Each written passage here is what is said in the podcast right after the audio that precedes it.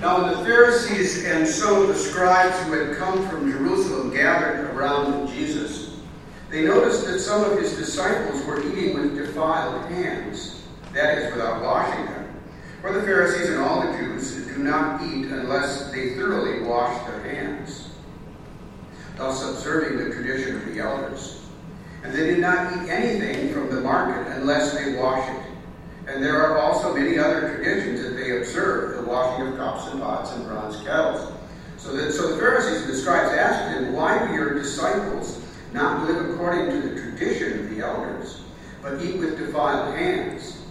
He said to them, Isaiah prophesied rightly about you hypocrites, as it is written, This people honors me with their lips, but their hearts are far from me. In vain do they worship me, teaching human precepts as doctrines. You abandon the commandment of, the, of God and hold to human tradition.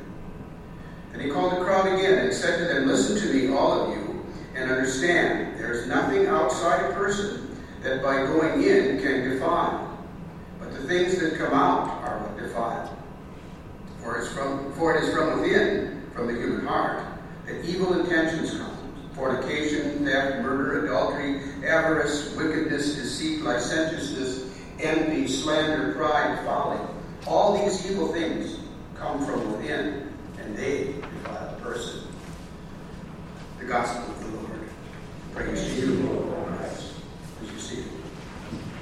So this is now the, uh, the Reader's Digest part. Um, I'm going to just talk a little bit about uh, what I had intended to say. I'll cut my sermon down to 20 minutes rather than 40. No. Uh, uh, but I should begin by saying grace to you and peace from God our Father and from our Lord Jesus Christ. You know, we have an obsession in our culture with cleanliness, don't we? And under the circumstances that we've been under in the last, what, year and a half now almost, it's understandable that we even be more obsessive about making sure things are clean and we wash our hands and we wear our masks and, by the way, get the shot. Um, all of those things are, are part of us. But even before, we, we have, we're a culture that's obsessed with cleanliness, with washing hands, to the point, I think, sometimes where we even, uh, and I've heard this from the internet, I suppose, or someplace important, that um, we are even, in, because we're so obsessed about cleanliness, we are even in danger of making some things, uh, illnesses, minor, minor illnesses, and some major ones, even more uh, virulent and more of a problem than they were. We, we have less immunity, is what I'm trying to say. We do it with antibiotics. They tell us that antibiotics are, are to the point where uh, the, the, the, germs are kind of winning the war.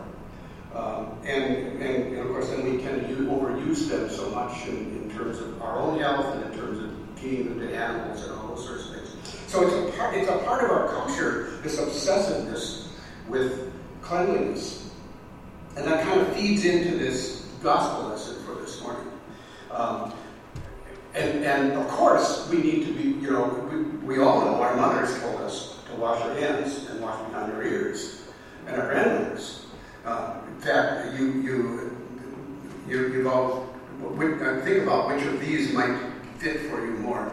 Um, uh, uh, we're all in our places with bright, shiny faces. You ever heard that one? Or my personal favorite, clean and neat and in our seat. Something like that. So we, this is a part of us, this, this tendency. And, and, and, and thank God it is. I mean, we need to listen to our mothers, don't we? Um, but sometimes we get carried away with it. There's a, a, church that I attend in Spooner that has a little sign in their bathroom that says, um, uh, uh, God and germs are everywhere. So um, wash your hands and say your prayers.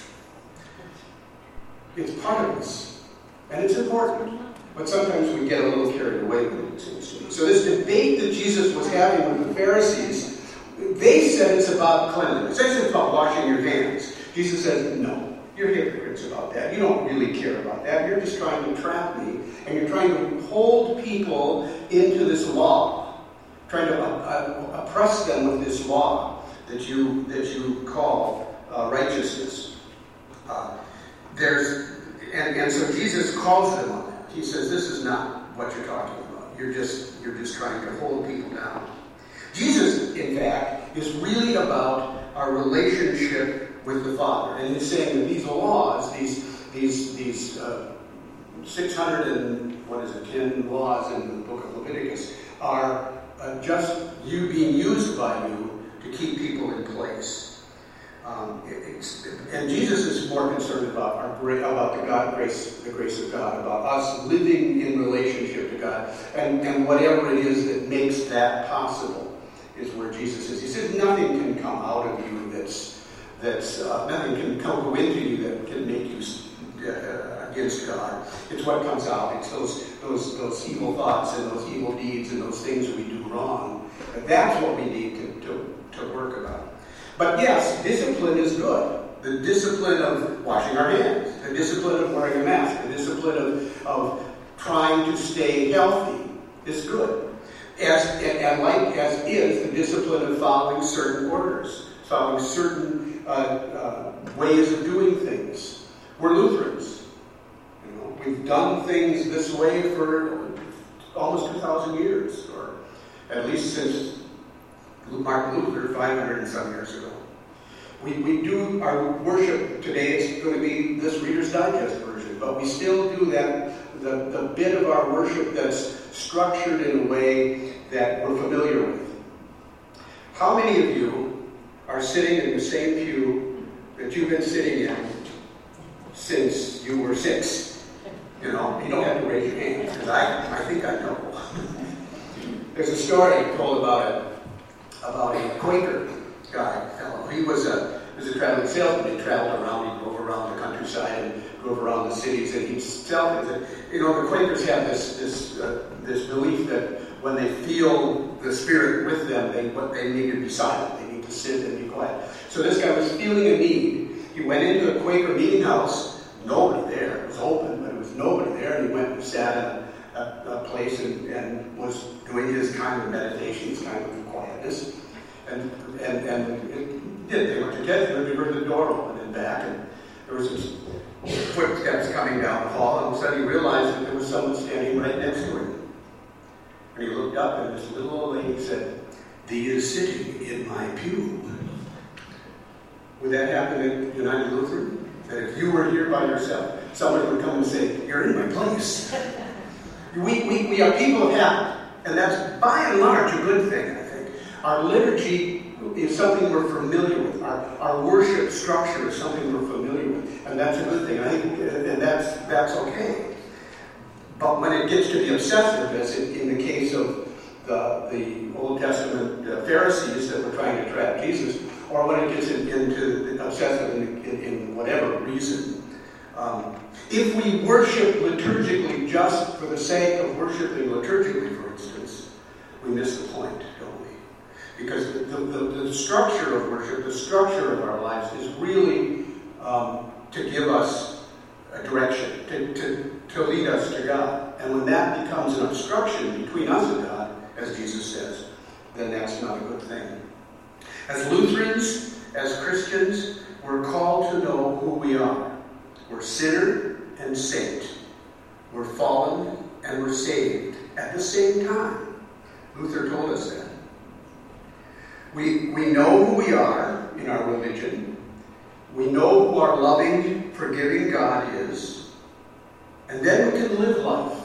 Not an obsessive way of following rules or following structures or, or, or whatever thing that it is that we're, we're following. We can live a disciplined life taking choices, a, dis- a life of discipline, not of law, a life of worship, a life of prayer, a life of study, a life of service to those around us in God's world. Sometimes we're hypocritical because we're human. How many Lutherans does it take to change a light bulb? Change the light bulb?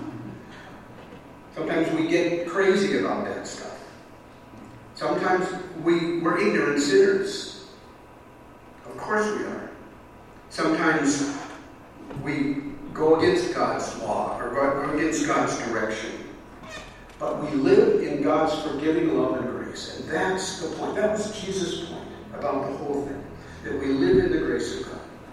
We're more and more people of God who live or try to live a life of ordered worship, of disciplined service, of, dis- uh, of service to God and neighbor. You know, two steps forward, one back on a good day, turning to God's forgiveness and grace when we mess up or when we get obsessive about the wrong things. Amen.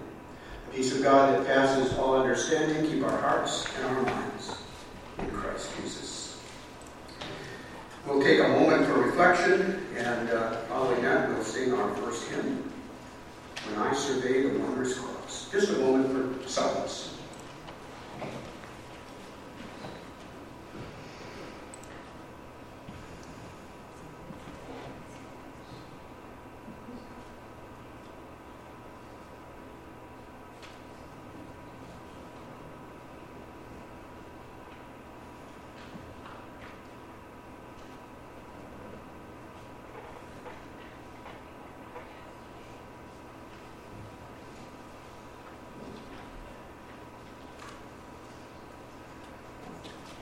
Hymn